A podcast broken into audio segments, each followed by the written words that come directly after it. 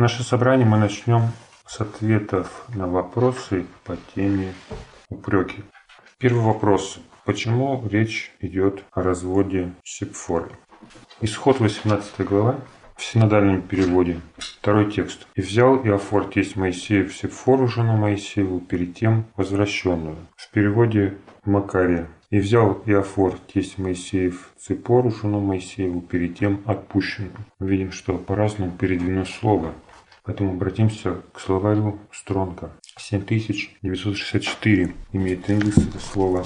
Шелуах происходит от слова 7971 шалах. Вот шалах как раз это означает отсылать прочь или посылать зачем-то, отправлять. А то слово, которое здесь используется, шелуах, во множественном числе оно означает распуск или возврат. Например, распуск войска, да? Или возврат собрания. А о жене развод, то есть возвращение жены в дом отца. Также отсылаемая дань или приданная, если речь идет о дочери. То есть перевод данного слова говорит о том, что жена Моисея, Сипфора, была отпущена им до того, как он пришел в пустыню Синайскую. Другой вопрос. Где говорится, что Бог дал духа начальникам? Прочитаем сначала, как говорится об этом в книге Исход 18 главе с 13 текста. Это совет, который дал тесть Иофор Моисею, когда он видел его работу.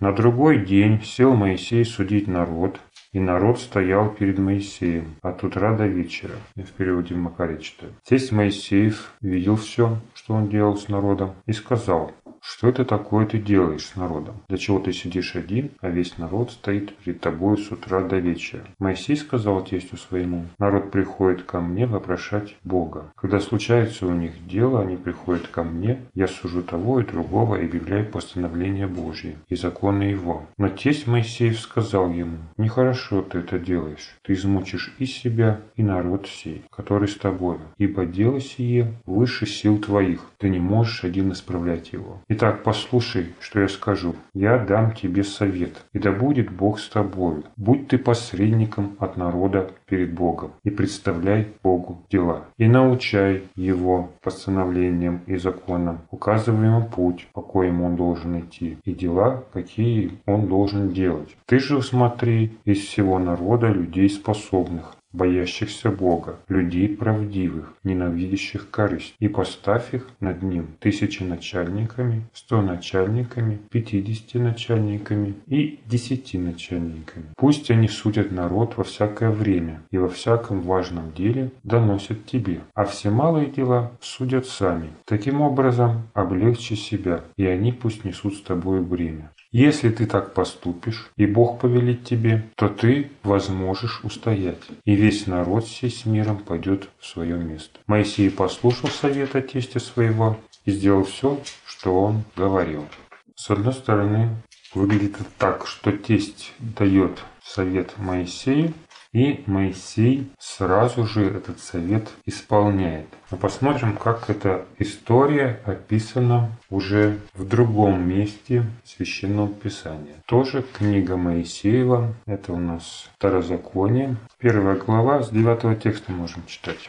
И я сказал вам в то время, не могу один носить вас. И Егова Бог вас размножил вас, и вот вы ныне многочисленны, как звезды небесные. Егова Бог отцов наших, да умножит вас в тысячу крат против того, сколько вас теперь, и да благословит вас, как Он говорил вам. Как же мне одному носить тяготы ваши, племена ваши и распри ваши? Изберите себе по коленам ваших мужей мудрых, разумных и испытанных, и я поставлю их начальниками, вашими. Вы отвечали мне и сказали, хорошее дело велишь ты сделать. И взял я главных из колен ваших мужей мудрых, разумных и испытанных, и сделал их начальниками над вами. Тысячи начальниками, сто начальниками, пятидесяти начальниками, десяти начальниками и надзирателями по коленам вашим. И дал я повеление судьям вашим в то время и сказал, выслушайте братьев ваших и судите справедливо, как брат с братом, так и пришельцы его. Не различайте лица на суде, как малого, так и великого. Выслушивайте, не бойтесь лица человеческого, ибо это суд Божий. А дело, которое для вас трудно, доводите до меня, я выслушаю его. Таким образом, я дал вам в то время повеление обо всем, что надлежало делать. Очевидно, речь идет об одном и том же случае. И мы видим, что прежде чем исполнить совет Иофора, Моисей обращается с таким предложением к народу. Но это еще не все. Как мы видим, что начинается повествование книги Второзакония с того, что Моисей не может нести бремя народа. «И сказал я в то время, не могу один носить вас». И 12 текст. «Как же мне одному носить тяготы ваши, бремена ваши и распри ваши?» Посмотрим, как это раскрыто в книге чисел, эта история. 11 глава, с 11 текста. И сказал Моисей Господу, «Для чего ты мучишь раба твоего? И почему я не нашел милости перед очами твоими, что ты возложил на меня бремя всего народа? Разве я носил в очреве весь народ сей? И разве я родил его, что ты говоришь мне, неси его в недре твоем? Как нянька носит ребенка в землю, которую ты с клятвой обещала сам его. Откуда мне взять мясо, чтобы дать всему народу, всему? Ибо они плачут предо мной и говорят, дай нам есть мясо. Я один не могу нести всего народа сего, потому что он тяжел для меня. Когда ты так поступаешь со мной, то лучше умертви меня, если я нашел милость перед очами твоими, чтобы мне не видеть бедствия моего. И сказал Господь Моисею, собери мне семьдесят мужей из старейшин Израилевых, которых ты знаешь, что они старейшины и представники его, и возьми их к скинии собрания, чтобы они стали там с тобой. Я сойду и буду говорить там с тобою, и возьму от духа которые на тебе, и возложу на них, чтобы они несли с тобою бремя народа, а не один ты носил. Народу же скажи, очиститесь, к завтрашнему дню будете есть мясо. По елику вы плакали вслух Господа и говорили, кто накормит нас мясом. Хорошо нам было в Египте. То и даст вам Господь есть мясо, и будете есть мясо. Далее, с 24 текста. Моисей вышел и сказал народу слова Господни. И собрал семьдесят мужей из старейших народа, и поставил их около скинии. Тогда сошел Господь в облаке и говорил с ним, и взял от духа, который на нем, и дал семидесяти мужам старейшин. И когда почил на них дух, они стали пророчествовать, а потом перестали. Двое из мужей оставались в стане, одному имя Елдат, а другому имя Мадат. Но и на них почил дух. Они были из числа записанных только не входили к скине. И они пророчествовали в стане. И прибежал отрок и донес Моисею, сказал Елдат и Мадат пророчествуют в стане. В ответ на сие Иисус, и Навин, служитель Моисея, один из избранных его, сказал, «Господин Моисей, запрети им». Но Моисей сказал ему, «Неужели ты завидуешь? О, если бы весь народ Господень был пророками, когда бы Господь послал Духа Своего на них». И вот мы видим, как в числах описывается то, каким образом происходит наделение полномочиями руководителей народа. То есть, что говорит тесть Моисей, когда видит, что он судит с утра до ночи, и народ стоит у дверей. Он говорит ему, ты измучишь себя и народ. И что мы видим? Что действительно Моисей сначала замучился, прежде чем притворил его совет в своей жизни. То есть не сразу так он услышал совет и побежал его выполнять. Возникла ситуация, потом нужда, и уже после этого Моисей вопрошает о своей нужде к Богу и получает ответ. Сначала был совет, потом ситуация, потом нужда появилась, и только потом Моисей получает ответ от Бога. И уже поступает по слову Бога. В принципе, можно допустить то, что Моисей мог бы спросить о том, как ему поступить и раньше, когда получил этот совет от Иофора. Ведь когда тесть дает ему совет, он так и говорит, я даю тебе совет, если тебе понравится, и ты спросишь у Бога, Бог повелит тебе, так же написано, и Бог повелит тебе, ты сделаешь так, и будет хорошо тебе и народу. Но до этого Моисей не предпринимает никаких шагов. Почему? Он не видит большой нужды в этом. Ну что, вчера, третьего дня так поступал. В принципе, как-то справляемся же, да? До тех пор, пока не возникает ситуация с ропотом, когда народ начинает требовать с него мяса. И вот только сейчас Моисей вопьет Богу, говорит, что и как я могу это делать один. И Бог тоже не говорит ему заранее. Ты слышал, что тебе посоветовали? Почему не делаешь этого? Пока не возникает нужды, Бог никогда не отвечает, не дает нам никаких решений. Возникает нужда, возникает вопрос. На вопрос мы получаем ответ. Вот как в жизни происходит. Нет нужды, нет вопроса, нет ответа. Соответственно, Бог нашу никак не вмешивается в нашу жизнь своими решениями. Это ситуация, которая как бы раскрывает этот принцип, который заложен в отношении человека с Богом. Следующий вопрос. В чем состоит неверие Моисея? Книга чисел, 20 глава, 12 текст. «И сказал Господь Моисею и Аарону, за то, что вы не поверили мне, чтобы явить святость мою пред очами сынов Израилевых, не введете вы народа сего в землю, которую я даю ему. Бог упрекает Моисея и Аарона за то, что они не явили святости перед собранием святости Бога перед собранием. И это произошло по причине чего? Их неверия. В чем состояло неверие Моисея? Если Бог упрекает Моисея за неверие, значит он не поверил в Слово Бога. Какому же Слову Бога он не поверил? Или в чем стал сомневаться? Сомневался ли он в том, что потечет вода из скалы? Вот первый вопрос, на который мы должны ответить.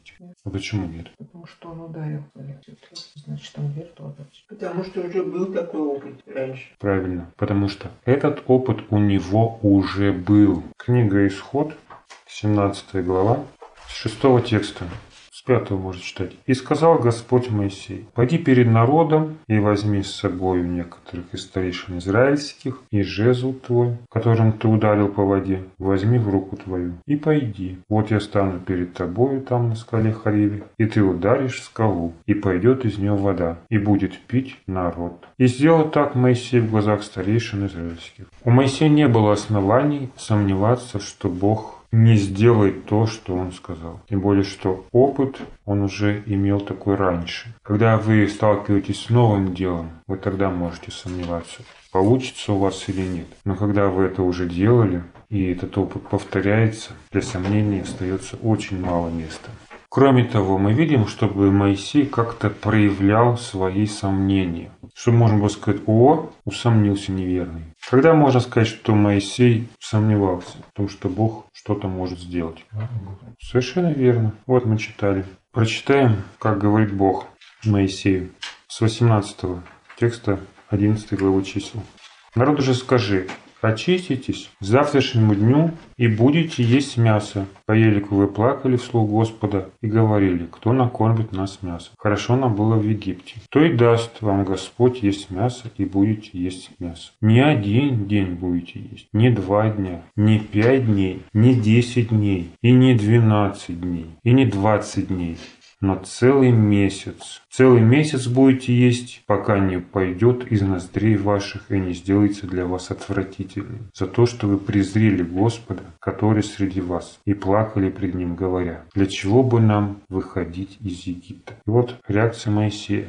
21 текст. «И сказал Моисей, шестьсот тысяч пеших в народе сем, среди которого я нахожусь, а ты говоришь, я дам им мясо, и будут есть целый месяц. Если мелкий и крупный скот заколоть для них, достаточно ли для них будет? И если всю рыбу морскую собрать для них, достаточно ли для них будет? И сказал Господь Моисею, неужели рука Господня коротка? Ныне ты увидишь, сбудется ли с тобой слово мое или нет. Здесь мы видим, что Моисей сомневается в том, что Бог может накормить всю эту ораву народа мясом. Да, и кормить его целый месяц. Но однако он не упрекает его в неверии. Господь не упрекает Моисея в неверии. Он говорит ему, ну вот увидишь. То есть он дает Моисею возможность увидеть силу Бога. То есть для совершения этого чуда и вообще для того, чтобы они могли войти в хананскую землю. Не требовалось того, чтобы Моисей верил во все абсолютно, что Бог делает. Многое и для самого Моисея было удивительно. А в чем тогда состояла суть претензий к неверии? должен был по слову, не доверять Некоторые люди усматривают разницу в том, что Моисею было сказано, и в том, что он сделал. Итак, давайте вернемся. Книга чисел, 20 глава, Седьмой текст. «И сказал Господь Моисею, говоря, возьми жезл и собери общество, ты и Аарон, брат твой, и скажите в глазах их скале, и она даст из себя воду. Так ты изведешь им воду из скалы, и напоишь общество и скот его». То есть было сказано, говорить скале, а Моисей в нее ударил. Да, как написано, мы уже читали в одиннадцатом тексте. «И поднял Моисей руку свою и ударил скалу жезлом своим дважды. И потекло много воды, и пило общество и скот его». Но разве в этом присутствует неверие? Это неверие, когда говорится одно, а человек делает по-другому, пусть по-своему.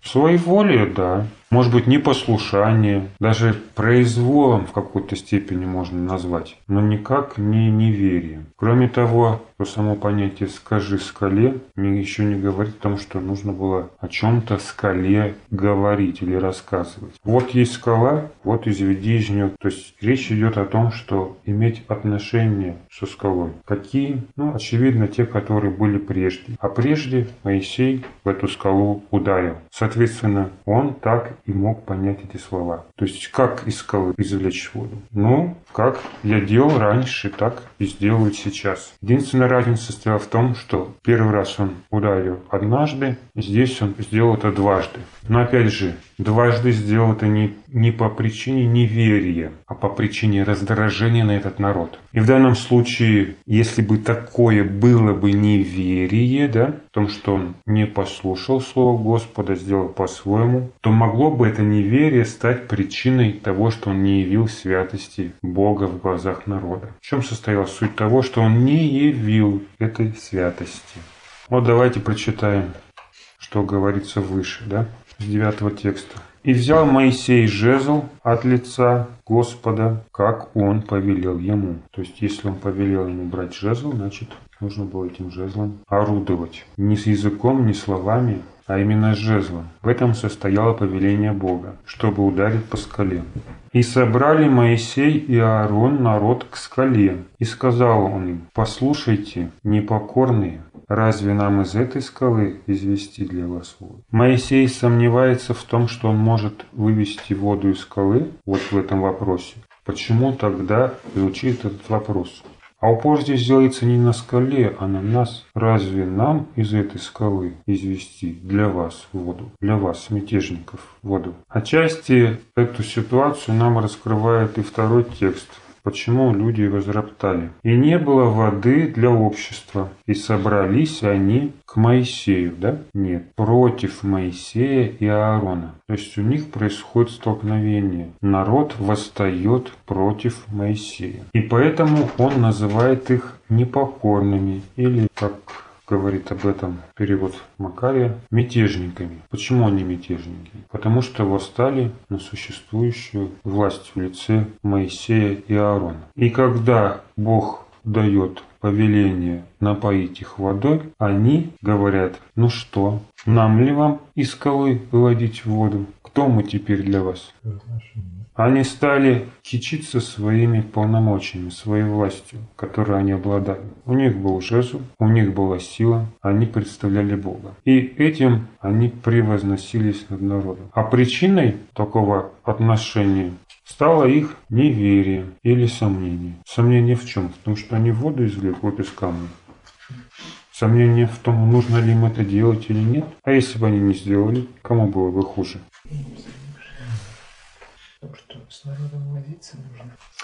Что вменяется в вину Моисею и Аарону? Их дела, вот то, как они сделали там, ударили в скалу, да? Или их слова? Слова, которых они привезли Вот давайте посмотрим, как это характеризуют другие слова Священного Писания. Книга Псалмов, 105 глава, или 105 Псалом, 33 текст. Можно начать с 32. И прогневали Бога, вот Меривы. Это про народ говорится еще. И Моисей пострадал за них, ибо они огорчили дух его, и он погрешил устами своими. Как он согрешил? В чем? В том, что он сделал не так. Вот было сказано ему сказать скале, а он ударил скалу. В действиях он согрешил. Нет, он согрешил устами своими. Почему он согрешил устами своими? Потому что стал упрекать этот народ. А почему он это сделал? Ведь написано, что он не поверил и поэтому не явил святости. Почему? Здесь причины тоже открыты написано, они огорчили дух его, и вот поэтому он погрешил устами своими. А выше, и Моисей пострадал за них. То есть они его довели, что огорчили его дух, и он согрешил устами. Чем неверие тогда? Что народ вообще можно удовлетворить правильно, что повторяется неоднократно. Прочитаем как пишет об этом сам Моисей уже в книге Второзакония, 37 текст первой главы. Чтобы было понятно, начну с 32. В переводе Макария. Но несмотря на сие, вы не веровали Иегове, Богу вашему, который шел перед вами путем искать вам место, где остановиться вам ночью в огне, чтобы указывать вам дорогу, по которой идти, а днем в облаке. Господь Бог услышал слова ваши и вознегодовал, и поклялся, говоря, «Никто из людей сих, из всего злого рода, не увидит доброй оной земли, которую я клялся дать отцам вашим. Только Халев, сын Иефанинин, увидит ее. Ему дам я землю, по которой он проходил, и сынам его, за то, что он совершенно повиновался Господу. И на меня прогнился Господь Господь за вас, говоря, и ты не войдешь туда. Видите, здесь пример Моисея стоит в одном ряду с примером народа, который не поверил Богу. И Поэтому Бог его отправил умирать в пустыню. Сказал, ты не войдешь в землю. И на меня прогневался Моисей, пишет. И причина этого тоже было неверие. Он ему тоже сказал, и ты не войдешь в землю. Почему? Потому что ты также не поверил, как и они, что вы не войдете в эту землю. То есть что мы видим? Вот вообще второзаконие эта книга о чем? Это поучение и завет жизни на земле. Мы видим, что в книге Второзакония описаны правила и заветы, касающиеся жизни на земле. Но для чего там повторяется рассказ того, что уже было ранее написано Моисеем в книге «Исход и чиси»? Мы видим, что Моисей кому-то что-то рассказывает. Особенно первая глава, первый текст. «Сии суть слова, которые говорил Моисей всем израильтянам за Иорданом, в пустыне на равнине близ Суфа, между Фараном и Тофилом, и Лаваном, и Осифором, и Дезегваном, в расстоянии одиннадцати дней пути от Харива, на дороге от горы Сир Кадес Варни. Сорокового года, одиннадцатого месяца, первый день месяца, говорил Моисей всем сынам Израилевым все, что повелел ему Господь сказать им. Сорок лет уже прошло. Это о чем говорит? Сменился род. И он говорит людям, которые должны будут овладеть этой землей. Им нужен этот завет. И им же он повторяет, напоминает о всем, что было до этого. Он их этому учит. И говорит, и я вошел из-за вас, не вошел из-за вас. Родители не вошли, потому что возмутились и не поверили Слову Бога. А почему не вошел Моисей? Смотрите, ситуация, когда это происходит, опять же в контексте числа 20 глава. Когда? И пришли сыны Израилевы все общество в пустыню Син. Первый месяц. И остановился народ в Кадесе. И умерла там морянь, и погребена там. И вот не было воды для общества, и собрались они против Моисея и Аарона. Откуда они приходят в пустыню Син? Из пустыни Фаран. Хорошо. Что произошло в пустыне Фаран? Кадес Варли.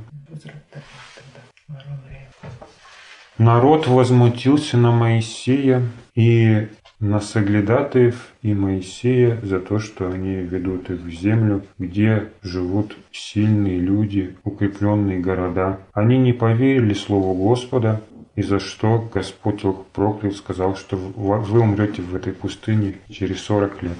Вот что произошло тогда. В пустыне Фаран в Кадесваре. И теперь они уходят оттуда, приходят в пустыню Син. И уже это другие люди, другой народ, который должен войти в эту обетованную землю. Люди другие, а как они поступают? А поступают точно так же, как и их отцы. Не было воды для общества, и собрались они против Моисея и Ааруна. И возроптал народ на Моисея и сказал, «О, если бы мы умерли, тогда и мы, когда умерли братья наши пред Господом. Зачем вы привели общество в Господне в эту пустыню? Чтобы умереть здесь нам и скоту нашим? И для чего вы вывели в нас из Египта? Чтобы привести нас на это негодное место, где нельзя сеять, нет ни смоковниц, винограда, ни гранатовых яблок, ни даже воды для питья. И пошел Моисей Арона народа ко входу скини собрания, и пали на рисы свои, и явилась им слава Господня. Ситуация, которая произошла, уже была раньше. Мы об этом читали еще в книге «Исход». И когда Моисей видит, что все повторяется, ничего не меняется, то у него опускаются руки, он теряет надежду. Он теряет надежду, что действительно у них получится. Из-за народа, конечно, не получится. Они опять начинают роптать. Они начинают старую песню. Люди новые, а поступают так же. Поэтому Моисей отчаивается. Поэтому он злится на этих людей. Поэтому постигают сомнения, а смогут ли они вообще войти туда, если они ведут себя так же, как их отцы. Вот получается, как говорит самопевец, огорчили дух его, и он погрешил устами своими. И как народ не поверил Слову Бога и не вошел в землю, которую ввел его Господь, то же самое случилось и с Моисеем, в чем и говорится в книге Второзакония. В чем состоял неверие Моисея и Аарона, таким образом, которое привело к раздражению на народ? То, что они потеряли надежду, глядя на этих людей, они потеряли надежду. Поэтому и происходит часто так же и в наших отношениях. Когда мы смотрим на людей, а не на Бога, на Его Слово. Вот когда мы смотрим на людей, мы теряем надежду всегда, потому что нам кажется, они не меняются, все повторяется изо дня в день, и мы теряем надежду. И причиной как бы являются люди. Но мы теряем надежду сами в Божий план, в Божий путь. Вот люди не меняются, например, идя по этому пути, совершая его план. И мы можем потерять надежду, думая, ну что, ничего же не меняется, люди не меняются. А нельзя смотреть на людей. Потому что если мы будем смотреть на людей, мы действительно эту надежду потеряем. Потеряем веру, соответственно, мы, как и Моисей, тоже не войдем в эту землю. В нашей жизни этот план тоже не сработает. Следующий вопрос о родословии Иофоры. То он кинеянин или мадьянитянин. В книге чисел 10 главе, 29 тексте, он называется Мадианитянином. А в книге судей, 1 главе, 16 тексте, а также в 4 главе, 11 тексте, он кинеянин. Судьи 1 глава, 16 текст и 4 глава, 11 текст. Являлись ли кинеяне потомками мадианитян? Возникает вопрос. Если это так, тогда бы это устранило данное противоречие. Что нам по этому поводу говорит 15 глава книги Бытие? С 18 текста. «В сей день заключил Егова завет с Авраамом, сказав, «Потомству твоему даю я землю сию, от реки Египетской до великой реки Ефрата, Кинеев, Кинезеев, Кедманеев, Хитеев, Ферезеев, Рифаимов, Амареев, Хананеев, Ергисеев и Иусеев. Мадьян – это сын Авраама от Хитуры, и он считается родоначальниками мадьянитян. Здесь мы видим, что Бог заключает завет с Авраамом, когда никакой Хитуры, даже Исаака еще нет. И уже в числе тех народов, которым, землю которых Бог отдает во владение его потомству, мы видим Кинеев. И это не единственный, да, единственный, единственный случай. Например, можем взять книгу чисел, 24 главу, проклятие Валаама. 21 текст можно читать. Потом, увидев Кинеев, произнес притчу свою и сказал, «Крепко жилище твое, и на скале положено гнездо твое, но разорен будет Каин, и, наконец, Сосур уведет тебя в плен». На основании этих текстов некоторые исследователи делают вывод, что родоначальником Кинеев был Каин, сын Адама, убивший Авеля, брата своего. Возможно ли это? Мы все погибли же остался. Бог спас весь мир в восьми душах. И все люди – это потомки Ноя. А Ной – это сын Сифа, потомок Сифа, брата Каина. Каин в данном случае – это не тот Каин, который убил брата своего Авеля. Каин в переводе означает «кузнец». То есть это другой кузнец, который положил основание роду Кинеев. И мы видим, что этот род Кинеев, этот народ присутствует параллельно с мадианитянами, в то время, когда его проклинает Валаам. Но мы также знаем о Иофоре, кениянине, священнике Мадьянском, который жил у мадьянитян. Мадьян – это не только народ, это еще и область обитания. Этим и разрешается данное противоречие. В одном случае он называется мадьянитянином по месту его проживания или обитания, а также месту его родины, это земля могла стать. Мы находим кинеев не только среди мадьянитян, а также среди Амалика. Пример есть такой в книге царств. Первая книга царств, 27 глава, 10 текст. То есть это люди, которые вели кочевой образ жизни и могли быть в различных народах, в различных областях. Точно так же и с Афором, тестем Моисея, могло произойти, что он был по происхождению киньянином, а по месту жительства мадинитянином. Это как татарин и россиянин. Татарин может быть россиянином. И он либо татарин, либо россиянин. А почему, если он татарин, почему он в Татарстане? Да? Мог там и родиться, потому что эту землю захватили потомки Авраама. Это вопрос, на который мы должны были ответить. Так, есть у вас свои вопросы? Вопросов нет. Тогда перейдем к выводам. Выводам по теме упреки. Книга чисел, 12 глава, первый текст. «И упрекали Мариам и Аарон Моисея за жену Феоплянку, которую он взял, ибо он взял за себя Феоплянку». Вот это суть претензий, которая была к Моисею у Мариаме и Аарона. Теперь каким они получают ответ от Бога, как Он отвечает на эти упреки. Шестого текста. «И сказал, слушайте слова мои. Если бывает у вас пророк Господень, то я открываюсь ему в видении, во сне, говорю с ним, но не так с рабом Моисеем. Он верен на всем дому моем. Устами к устам говорю я с ним, и явно, не в гаданиях. И образ Господа он видит, как же вы не убоялись упрекать раба моего Моисея. Итак, вернемся к претензии. Моисея упрекают за жену. Жена Ефеоплянка, язычница. И каков они получают ответ? Бог говорит, нет, она только по плоти язычница, а по духу она дитё Авраама. Да? Вот просто объясняет им, вы чего-то недопонимаете. Они недопонимали? Ну, очевидно, что чего-то они недопонимали раз не могли понять этой ситуации. Ну почему так? За что упрекали Моисея? Но Бог им не объясняет. А что он говорит? Кто такой Моисей? Он говорит, кто вы и кто Моисей. И что он хочет сказать? На что он указывает? На разницу. Вот первый вывод, который мы можем сделать, что существует разница между тем, кто совершает служение и кто в этом служении участвует. Моисей совершал служение. Мариам и Аарон участвовали в этом служении, помогали Моисею. Но поскольку они тоже участвовали, они в собственных глазах поставили себя на один уровень с Моисеем. И отсюда уже пошли претензии. А почему ты не поступаешь по нашим представлениям? И что Бог им отвечает? Ваши представления неправильные. Нет. Он говорит, вы не видите разницы между вами и Моисеем. Так же происходит в любом деле, в любом служении. Есть человек, который совершает это служение, а есть человек, который или люди, которые участвуют в этом служении. И они тоже порой теряют чувство своего места и считают, что они могут указывать тому, кто это служение совершает. Раз они тоже делают, значит они могут указывать и начинают упрекать. Это делается не так, то делается не так. И что им Бог может сказать? Нет, все так делается. Или, ну, ваши претензии может быть где-то обоснованы. Или как? Ответ будет такой же.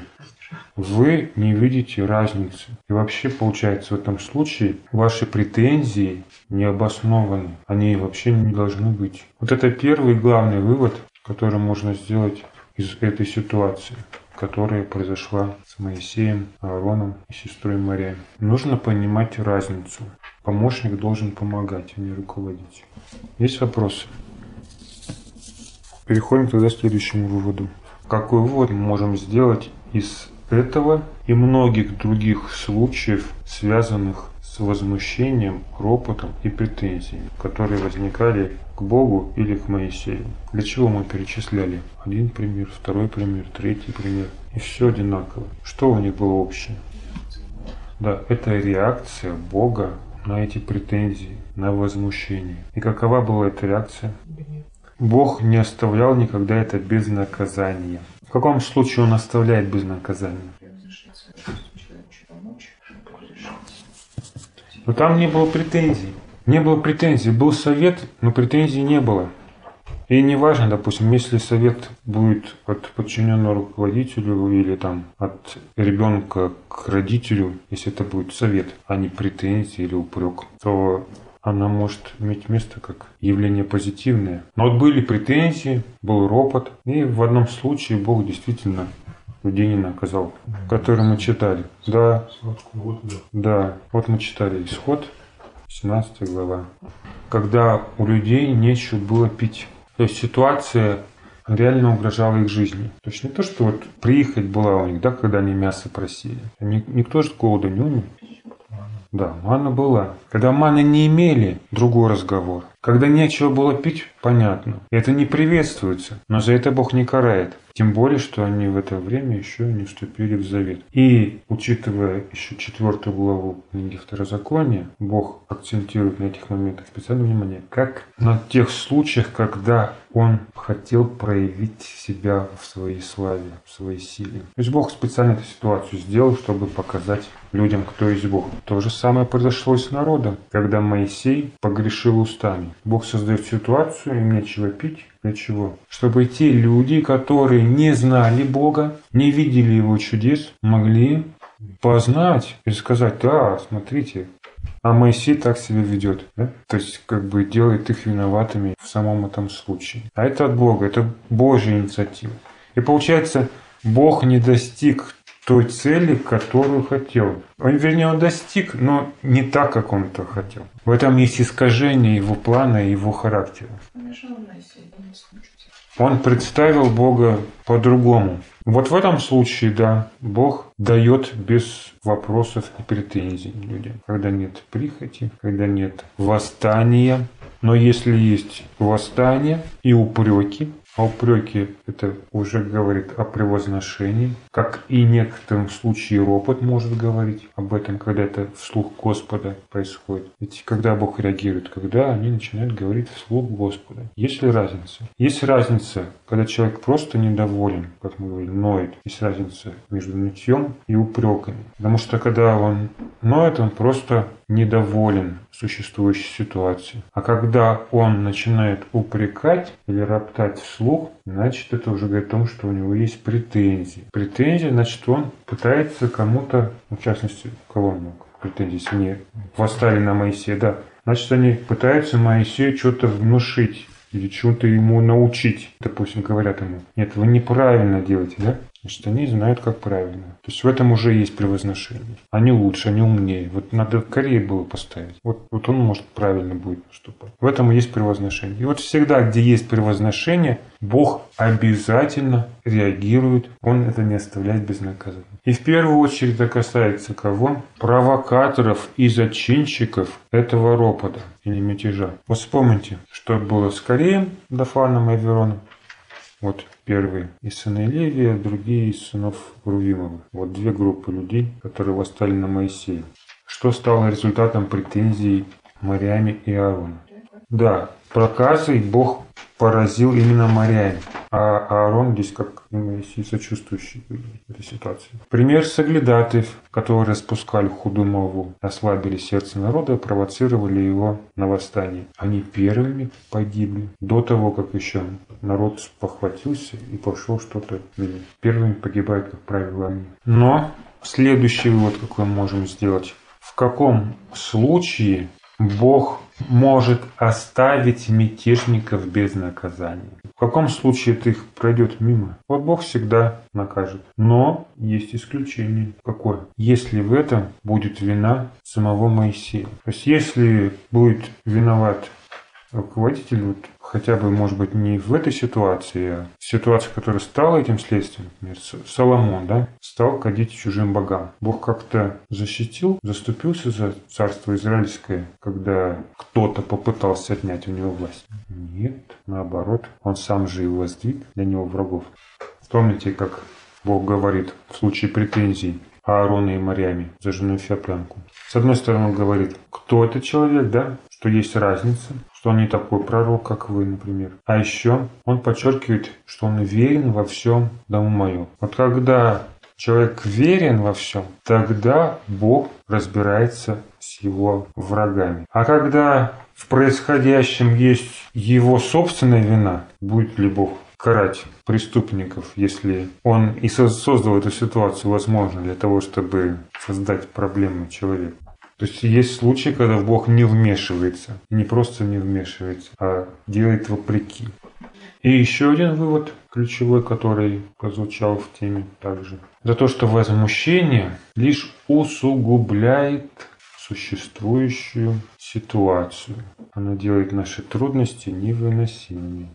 То есть любой ропот, претензии, которые звучат в результате этого возмущения, лишь усложняют нашу жизнь и создают новые трудности. Вышли они в пустыню, было жарко. Стали роптать, стал их жечь еще и огонь. Что они сделали?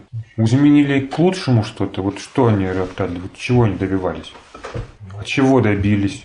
А получилось, что все наоборот. Изменили все в худшую сторону. Не было огня, еще огонь добавился к этому. Все так жарко, да еще огонь жжет. И так во всех остальных делах. Если люди начинают роптать, а ведь искушение посылается Богом же намеренно для каких-то целей, для исправления, для очищения характера. А человек упорствует, да? Получается, когда он начинает возмущаться, роптать, поднимать мятеж, это уже он идет вопреки существующим обстоятельствам, существующим условиям. Не принимает их от Бога. Значит, какой вывод? Надо усилить, чтобы человека смирить. Усилить. Не хватает вот этого? Не хватает. Нужно усилить, усложнить жизнь. Вот так сейчас, как правило, в жизни получается. И чем люди больше ропщут, чем они больше возмущаются, тем их жизнь становится все сложнее и невыносимее. И в этом в первую очередь виноваты не обстоятельства, не окружающие их люди, а сами люди, которые реагируют на эти обстоятельства. Ведь решение проблемы никогда нельзя найти в ропоте и претензии. Это можно найти в просьбе, да, в размышлении над существующей ситуацией, на изменении своей жизни, может отношения нужно изменить. А когда человек избирает путь вражды, он портит в первую очередь жизнь себе и делает хуже себе и другим. А решение вполне возможно и было бы уже где-то там рядом находилось, если это не искушение специально Бога, которое просто нужно было перетерпеть в это время. Если можно что-то изменить, можно об этом попросить, да? Мы если подошли, попросили бы воды. Если изменить ничего нельзя, ну, значит, надо просто это принять и перетерпеть. Вот это основные выводы. Поскольку у нас сейчас уже много времени, мы сейчас остановимся, прервемся на перерыв, и потом уже вы сможете свои выводы озвучить, свои вопросы задать.